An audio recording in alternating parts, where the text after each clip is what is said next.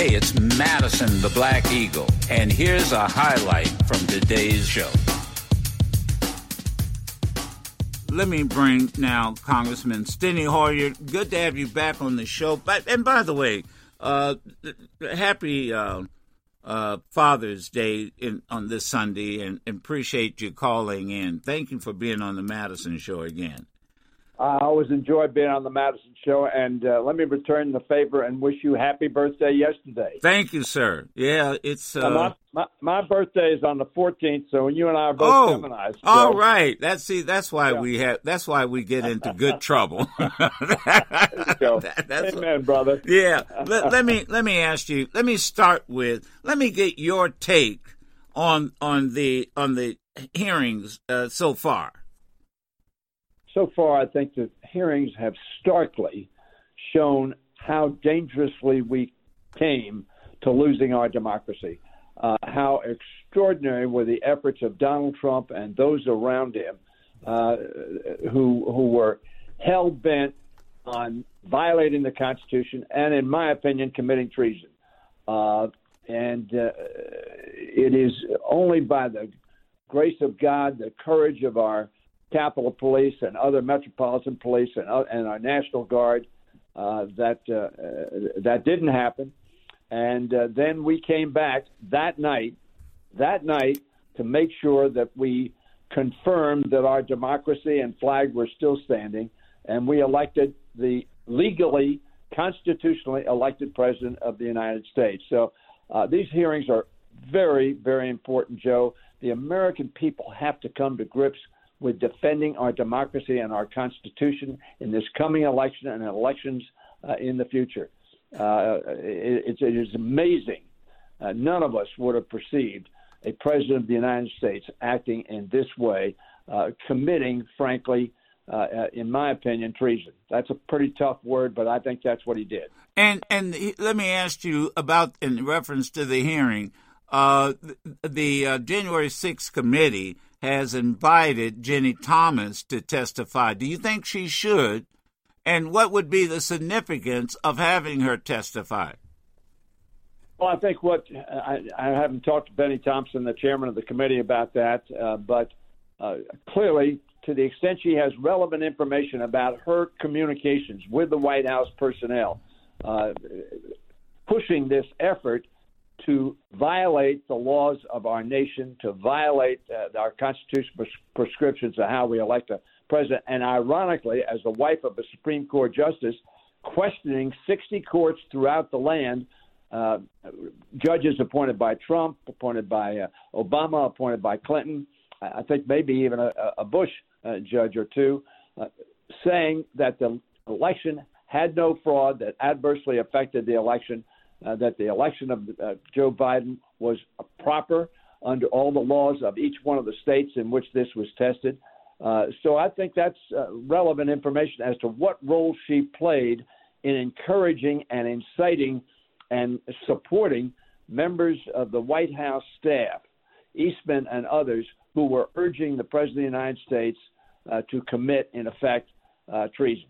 Now, the, the, the, I want to change subjects in reference to inflation because clearly what I see happening, uh, uh, Congressman Steny Hoyer, is the, the, the, the Republicans want to get us talking about inflation and they're blaming this administration. Uh, I, have had open line conversation, which I usually don't bother to do, but I, I you know, I've, people are saying, well, you know, uh, President Biden could can can curtail or slow down inflation. That, by the way, uh, we were better off under Trump than we are under these last two years with Biden. Inflation is going to be an issue, no ifs ands buts about it. So, what can what what can the Democrats do to make sure that th- that issue is not used to lose in November? Well, it's certainly going to be used, and as I said yesterday in our colloquy with uh, Steve Scalise, uh, the Republicans are uh, falling all over themselves to blame Joe Biden for this inflation. This inflation was brought on, first of all, by the pandemic. uh, which shut down businesses, shut down supply lines, shut down uh, the production of goods, uh, and shut down the people's ability to get things they needed. And they stayed home, and uh, the economy uh, slowed down. Uh, but in, in terms of being better off, we lost two and a half million jobs uh, over the course of the Trump presidency. Two and a half million lost. Over the course of Joe Biden's 15, 16 months, we have gained 8.7 million jobs and wages are up. But there is no doubt that inflation is a very, very important issue and is really hurting our people. You go to the grocery store, Joe, you oh, know yeah. this.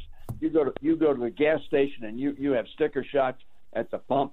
Inflation is an issue and we need to fight uh, to bring it down. As a matter of fact, we passed four pieces of legislation just over the last uh, uh, few weeks and yesterday uh, and this week uh, trying to deal with inflation.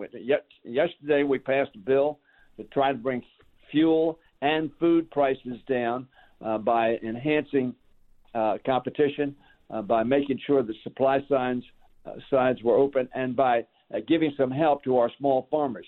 So, and and we passed a couple of weeks ago price gouging and giving the FTC some greater authority to look at whether or not uh, people are taking advantage of this uh, shortage, uh, uh, spike in demand and shortage in supply uh, caused by the pandemic, essentially, and caused by Putin's war. You and I both know that confidence in the economy is critically important. It's not so much what is, but it's what people think it is You're that right. makes them. Right. And uh, what has happened with this war, uh, Putin has uh, not only uh, caused Europe a lot of problems because they relied on it for energy, and we rightfully have said we're not going to buy your oil, we're not going to buy your uh, stuff, we're not going to do it in the United States, and we're urging uh, others not to do it to to to sanction this criminal, murderous war that Putin has taken against freedom and against uh, Ukraine. Uh, so we've taken a lot of uh, actions already. Unfortunately, we're not getting much help from the Republicans. Why? Because they want to use inflation as a political tool. I get that. That's politics.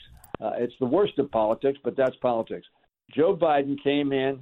Uh, we we passed a bill uh, that put money in people's pockets, got kids back in schools, and got vaccines in arms, and we got a handle on on the uh, pandemic.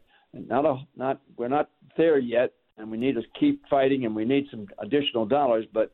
Uh, made a terrific difference. Then we passed an infrastructure bill, which is going to make a extraordinary uh, long term effect on our infrastructure, on our environment, and uh, on making sure uh, that we are competitive in the 21st century. So, uh, inflation, we got to we got to empathize with the American people. I go to the grocery store every weekend, Joe, and yeah. I see empty shelves and and shortages and prices. The price of bacon, ten dollars. Oh yeah, eggs, bread, just basic, yeah, bread all these. I, so it's, it's a, it is an important issue, and we need to empathize with the people, and we need to keep working. But unfortunately, our Republican colleagues aren't helping us. Last uh, question, about a minute and a half, and that is gasoline prices. I know that the Energy Secretary is going to be meeting once again with oil executives. What, what can what can the president or can't the president do to get to re, help reduce oil prices? And I only have sixty seconds, uh, Congressman Hoyer. First of all, we need to get production up. We need to get better supply. They cut down production when the pandemic hit because people weren't buying gas. That was understandable. We need to get that back. The president's going overseas, talking to Saudi Arabia, a big producer and a member of OPEC, which is essentially a monopoly operation, uh, to get greater supply because when you have greater supply, prices will go down. And the president needs to keep uh, uh, working with all sectors of our economy uh, and to, to get greater supply of uh, gasoline. And by the way, we have more drilling under this president than we had under Trump. Ah, I'm glad you brought that up. Uh, you know what? I, I, just answered a question that I, a troll brought. Thank you so much. You know, thank you. Appreciate it. And uh, again, happy Father's Day, belated birthday, and we'll talk again, Congressman Steny Hoyer.